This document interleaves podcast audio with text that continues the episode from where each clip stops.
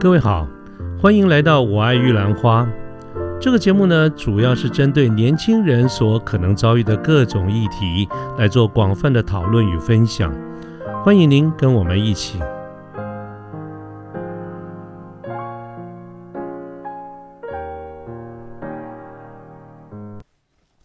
关于法律科技这件事情，其实刚才摩斯已经讲的呃蛮完整的呃，不过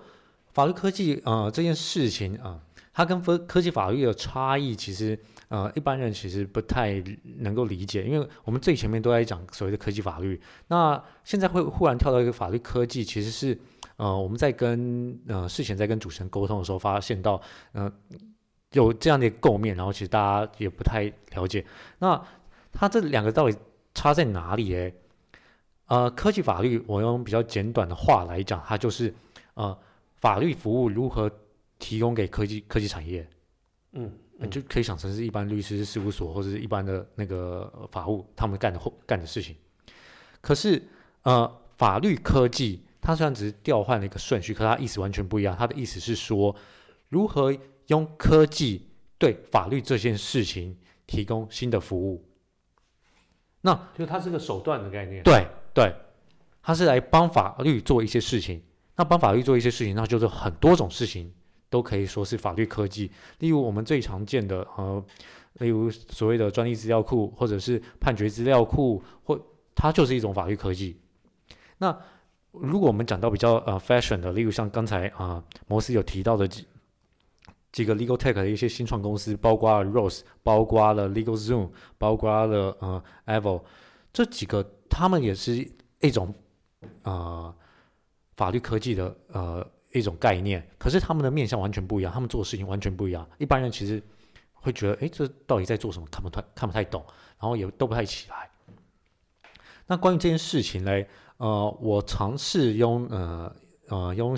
因为其实法律科技已经很久了，那我尝试用一个先进它的一个论文来为各位做一个呃说明。呃，在台湾其实比较早的一个法律科技的一个论文是在呃二零一八年在专业是季刊里头有呃有一个论文是叫做《从人工智慧与法律科技展望法律服务的价值》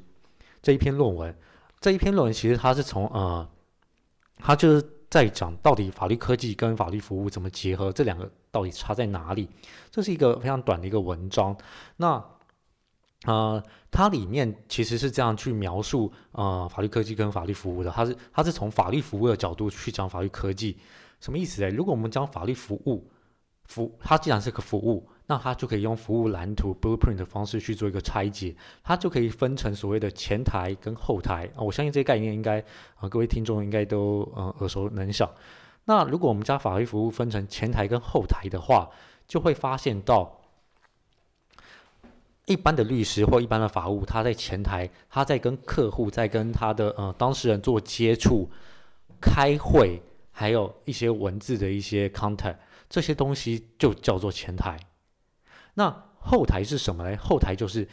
呃，大家可能会觉得那个律师好像都不知道到底在干嘛，因为一般当事人，除非经过听了我们这一集之后，才可能比较清楚科技法律服务在干嘛，然后比较清楚律师在干嘛。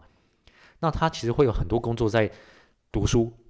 他会读各种资料，读判决，读读卷证资料，然后读呃学说，读各种的资料，他会读很多很多书，然后整理文献，然后写成判决书，而、不是判决书，如果是法院才会写判决书，如他会写成各种的法律建议，这一种叫做后台。那有了前台跟后台的一个概念之后，我们再来看法律科技会比较容易。为什么这样讲嘞？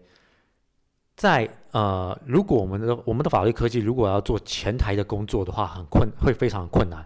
我们要取代律师，我们如果要做一个法律科技，要取代律师去跟当事人提供服务，直接提供服务。例如，我们像刚才啊、摩斯所讲的 Evo，他或者是呃 Legal Zoom，他直接向当事人提供服务，他直接让当事人去回答一些简单的问题，他就回答了或者解决掉他的一些法律上的一些问题。这一种比较不容易做，因为通常可以这样做。以目前人工智慧跟网络平台的这些科技，他们只能处理简单的问题。复杂的问题为什么说不能做嘞？因为，呃，在刚才我讲的那一篇论文里面，他他分析出来，关键点在于法律服务的前台工作，它其实是在提供所谓当事人的一个信任，他给当事人的各种的一个战术啊、战略啊，或者是分析问题啊、解决问题啊、提供各种策略，他讲实话，他在提供当事人信任，他跟当事人发誓他一定保密，他跟当事人发誓他一定会帮他把问题除掉，他跟他让当事人会有一个感觉，这个律师一定会把事情搞定。这个诉讼嘞，应该会没事，所以是有心理层面的一个。对，就相当于我们在做业务的时候，其实没有一个科技可以解决人人与人的接触、业务的这个功能，差不多是这样的一个概念。对，所以呃，法律科技它如果要做到前台工作，几乎没有办法，它也是法律服务的核心。那可是法律服务非核心的部分，例如后台工作、研究判决书、整理判决书、整理案件资料。这些事情其实法律科技可以介入很多，例如我们说研究判决书，研究判决书它的前提是怎么找判决，怎么找判决就会就是怎么检索，这个就会花掉很多律师很多的一个工作时数，在大部分事务所里头，尤其是在美式的事务所里头，他会让所谓的小律师去做这件事情。各位如果有看一些呃法律的服务的一些账单的话，他一寄过来，你可能看到法律研究二十个小时，开会两个小时。然后很多当事人就 argue 说什么研究就要二十个小时，太夸张了。可是你又不可能砍他，砍他说那不做。那可是可不可以减少这个时数？在法律科技的一个呃概念之下是可以的，因为很多时候小律师他做的事情叫无效公式，他根本不知道怎么检索，他可能一边检索一边读资料，就跟大家写论文一样，做硕士论文一样。他根本不懂这个领域，他要懂这个领域，他就要一直 try and error，他一直看，一直读，一直看，一直读，他终于搞懂了，他终于找到可能需要的一些论文，呃，一些判决，一些文献，他终于可以处理这个案子。所以，法律科技它其实就跟一般的呃呃资料库一样，它可以借由所谓资料库的一些革新，用一运用一些人工智慧强呃强或弱的一些人工智慧，运用一些深度学习的一些技术。让检索啊，让让专利检索呃或者法律检检索会变得非常非常快，所以是一个效率面的概念。对，它大部分的呃法律科技其实在做的是这件事情，因为前台服务真的太难做，不如做后台服务可能比较有比较有价值。所以我们所有认知的，包括 database 啊，包括每一个，包括怎么样做检索，都是用更有效率的方式。啊，来找到我们所要的资料，但是人与人的接触，是不是还是您刚刚所谈到的前台的这个概念？对对。那啊，当然有了这个概念之后，然后再再去做法律科技的一个啊，去做分类啊，或者去去看法律科技在干嘛，会比较容易懂。那呃，法律科技其实还有另外一个层次的议题，比较大家比较不太能够呃理解。呃，在台湾，其实，在早年其实有一个。呃，蛮大的一个案例，它是，呃，它是法法医通，呃，法医通它是一个蛮特别一个平台，它它的它在做一件事情，它让当事人可以就让客客户可以很快找到他要的律师，然后他可以直接抽取所谓的呃呃所谓的过那个中介费，他就直接找律师找律师。例如当事人有个法律需求，他看到网络上一堆天花乱坠的一些呃资料，他其实不太确定他要怎么找律师。他不是这一行，他这么多人，他真的不知道怎么找。那既然如此的话，他必须呃就一定会有一些，一定会有一些需求去解决他如何找律师这个问题。那法医通就是在这样的一个情况之下所诞生出来的一个法律科技的一个法律的一个平台。他让当事人可以很轻易的找到他需要的律师，可是，呃，法医通因为他是直接抽取所谓的中介费，他他后来遇到了一个问题，这个问题是说，呃，在台湾律师法第四十八条有个规定是说，呃，啊，虽然现在律师法有修法，可是原则上它还是有类似的规定，如果没有取得律师资格，然后执行律师业务的话，他会受到处罚。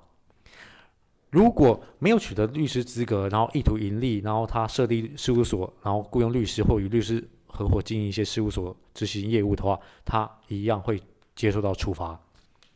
那甚至在台台湾的律师伦理规范，他甚至要求说，律师不能支付介绍人报酬的方式去推展业务。那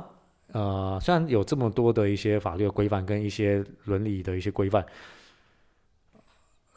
照理说大家都不能这样做。那实物上面呃有没有这样做是另外一回事。可是名名义上大家不能这么做。法医通他做这件事情，他在网络上公开宣誓，大家可以这样做，让大家知道有这样这事情可以做。那后来啊，律师全全联会就立刻发函给各地的律师工会，要求各地的律师不能加入这个平台，他不能接接受这样的一个转介。那为什么不直接禁掉这个这个这个服务？呃，这个是好问题，在台湾的一个情况之下啊，其实也不好进。要那可以，我们可以请那个检察官去做那个，我们可以告向那个检察官做一个告发，让检察检察官去做一个呃诉讼一个动作。可是会不会成案不知道。那对于那个呃律师工会来说，他最快的方式，与其去提告，就直接说如果加入他就直接惩惩戒，他直接开除会籍，开除会籍一样，这个律师也不能服务。不能再从事律师服务，这个可能比较严重一点，所以他他的法源就是来自于你刚才讲的那一段。对对，懂了。那因此，法医同在这样啊一个外患的一个情况之下，因为他已经已经没有可以收费的对象了，所以就他不得不终止服务，所以这个法律科技这个平台后来就停掉了。那它比较像是前台，可是它又不是完全的前台的一个服务。那这就其实就还是回到我刚才讲的，如果要做前台的服务，都呃除了我刚刚说的不好做以外，它很有可能会有律师伦理规范的一些问题。所以听起来比较不太像 PC Home 这一类 B to C，像阿里巴巴这种 B to B 的这种概念了。哎，其实，在国外他们还是有这这种做法，还是有，因为各地的律师规范不太一样，有一些比较松，那台湾是抓的比较严的地方。那关于科技。科技法律跟法律科技，我相信这样讲解释之后，应该会比较清楚一点。那还有呃，还有一个比较新的一个平台，它在台湾算是一个比较成功的一个法律科技的一个例子，是所谓的 Lost Note。呃，它在这几年的一个发展之下，它比较成功。它为什么会成功？其实就是因为它做的是后台。他就是在做所谓的法律资料库，他在做判决书的一个整理分析，然后大家可以很容易找到自己要的找的资料。那因为有 Lost Note，所以他呃，这这是比比较远的话，它其实也促进了所谓的司法改革。因为 Lost Note 的出现，使得台湾的呃。呃，法院的判决书的一个检索系统有大幅度提升，因为在台湾早年的法院判决书的系统，台湾很其实很早以前判决书就网上可以查得到，可是这二十年来几乎没有所谓的增增进，这个系统其实就是二十年前的老系统。那因为有 Lost Note 的一个压力，所以使得台湾的呃司法院他就要求他的供应商要做技术上的革新，不能再做这么这么古老一个系统。所以还是千古不变的那个老话，有竞争才会有进步。对，那我相信这样应该大家应该各位听众应该会对科法律科技会比较有一些概念。真的，真的，我之前我真的以为就是只是个名字写前面后面而已，真的是没有想到有这么大的一个差异哈。是，OK，好，那这个谢谢哈，那这个我想最后最后。还是想请问一个问题哈，就是说我们今天这个讲座主要的目的就是给我们很多的听众朋友们，让他对不同的行业都有一些了解。当然有一个问题是我们每一次的一个讲座一定会想请问我们的来宾的，就是说如果在我们的听众朋友当中啊，对于这种科技法律或甚至法律科技啊等等这些领域觉得有兴趣。啊，他想要加入或者进入这个领域，那我不晓得两位是不是可以给这一类呃这这方有这样子的一个兴趣的朋友有有没有任何的一个建议啊？比如说有没有什么他应该要有的背景啦啊 background 啦，或者是这是一个，尤其是我想，其实刚才两位都有提到他进入障碍还还这还真的是蛮多的哈。那么这是第一点，第二点就是说如果。呃，在进入这个领域里面，怎么样维持自己的一个高度的一个竞争力？我觉得这是一个非常复杂的一个领域。怎么样让自己持续的啊更新，持续有更竞争力，好不好？这是我们今天问想请问各位的最后的一个问题。好，我觉得呃，我觉得英文很重要，因为呃，像在科技法律产业，因为它会面对很多就是呃国际上面的的呃合约，所以说我们要了解合约，呃，英文要好。那除了看得懂合约之外呢，呃，我们要跟呃我们的公司的呃。可能其他国外国外的的单位去讨论这份合约的时候，我们要呃，可能有的时候要呃，可能开开会或者比较多，因为可能比较多的时间是是呃，可能要写一写写 email，因为大家时间不太一样嘛，大家可能在国外，大家时间不太一样，对，所以说就是我觉得英文很重要，因为要去沟通，要去讨论。这个合约要去怎么修改？那要提供你的呃，提供呃修改的原因，要说服别人，对，所以我觉得英文是很重要的。但是刚刚也有提到说，因为法律这个部分，它有一个呃有一个门槛，他必须要呃呃你要了解法律领域它在说什么东西，要不然就是要不然业务他其实就业务财务他其实自己就可以解决了嘛。所以其实呃。法律很呃，要了解法律很重要。但是有一些人，他可能对于呃科技法律的领域有兴趣，但是他本身不是法律背景的人。那我觉得现在有呃有一些进修的管道，例如说，就是可能去读一个呃呃法律研究所。那这个部分就可以从研究所的部分，可以结合你原本的。被呃原本的 background 可以做一个跨领域的结合，另外呢，就是呃可以透过进呃其他的进修方式。那我这边提供一个呃顺序，如果说喜欢这个这个想想要进这个领域的话，第一个要先了解呃民法，因为这个民法它是在解决呃私人之间的关系的，对，所以这个先搞懂，然后此后要了解专利法。对，因为科技法的领域，它其实有很多呃一些设备啊、技术啊，这些都跟智慧产权有关。所以呃，了解民法之后，要了解专利法，然后要了解营业秘密法，要知道要怎么样保护公司的的权利，要怎么保护呃智慧财产权。对，这是这是我的建议。刚刚摩斯的呃建议已经蛮完整的，那呃我这里可以再补充呃从我我的角度来看，要怎么进入科技法律的产业？科技法律这个产业其实呃就像最早有提到的，呃它可以分成其中有一个很大一块是专利这一块。那专利这一块的话，通常我刚刚有提到说，通常可以让呃所谓的科技人，所以让让 R D 直接直接跨行，然后直接进来。那呃，那如果就算是一般的科技人进来的话，一般的 R&D 进来，他如果要做专利这一行的话，他还是要接受一些专利的一些培训，他才可以开始上手，开始做一些 on-job training。那那他就开始从专利，然后可以跨到其他的科技法律的一个领域，他可以从专利，然后再对于民法、对于呃诉讼法的一些了解，可以他可以开始去处理一些专利侵权或者或是一些授权的一些争议。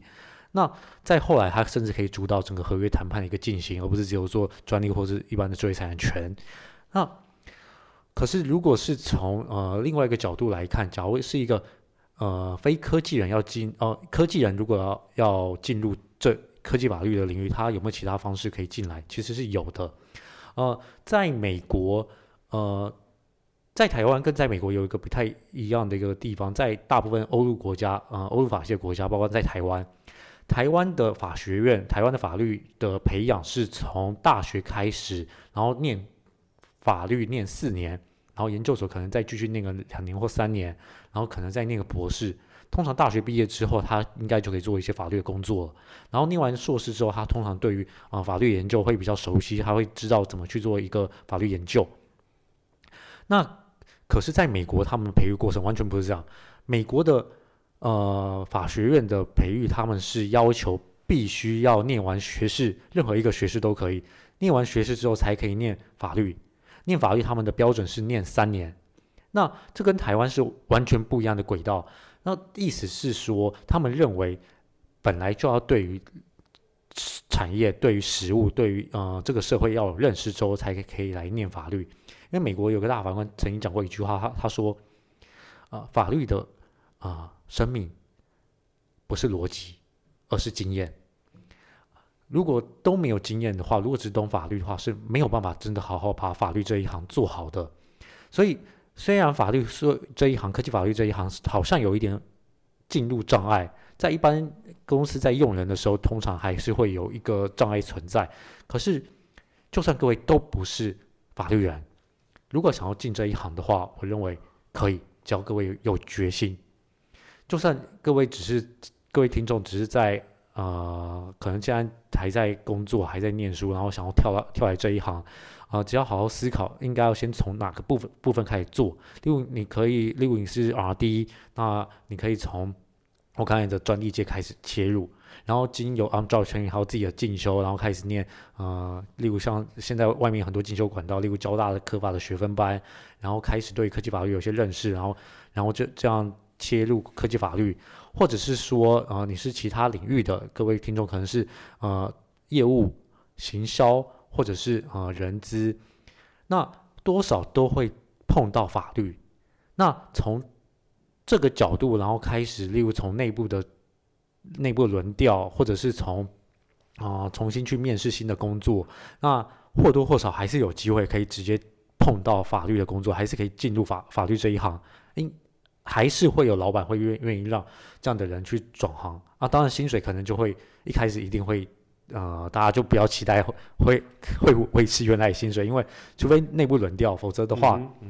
呃，外部通常还是会把它当成一个新人来培育，那通常薪水呃一定会掉，可是经过多年的一个磨练之后，应该很快就可以回得来，对，一定很快就会回来。那这是我关于科技法律如何进入的一个新的一个分享。哇，今天非常谢谢两位哈，这个呃，在包括科技法律或法律科技跟相关的这些议题，乃至于如何进入这个领域啊，我想谢谢两位今天给我们一个非常丰富、非常呃完整的一个介绍，而且它的这个丰富的程度远远超过我原先我们在设计。这一次的这个访问的时候的一个一个一个范围哈，其实，呃，我现在光看我自己的笔记抄的满满的，我就觉得说，啊，今天的收获真的是满满。我相信，呃，我们在这一个这一次的这个节目的听众朋友也一定会跟我一样有这么一个丰硕的一个感这个感受哈。所以我要先替我们所有的听众朋友，谢谢两位今天啊花了这么多的时间给我们这么广泛。呃，不论是广度或者深度，这样子一个完整的一个介绍，好，那我想也因为时间的关系呢，我想我们就今天的这个节节目就到这个地方。不过我可刚才可记得哈，我们的两位主持人的这个两位来宾呢，都有接受我们事先先预约啊，或许我们以后啊，针对其中的一些这个个别的议题的时候哈，这个呃，我们还可以有更深入的一些专门的几个探讨，这点要先跟两位先预约了啊。好吧，好，好，那这个啊，那我们就再次谢谢我们的天人，谢谢我们的摩斯两位，那么代替所有的听众朋友跟两位说谢谢。那我们今天的这个节目也就到这边结束，谢谢大家，祝各位有一个愉快的周末，好，大家再见，拜拜。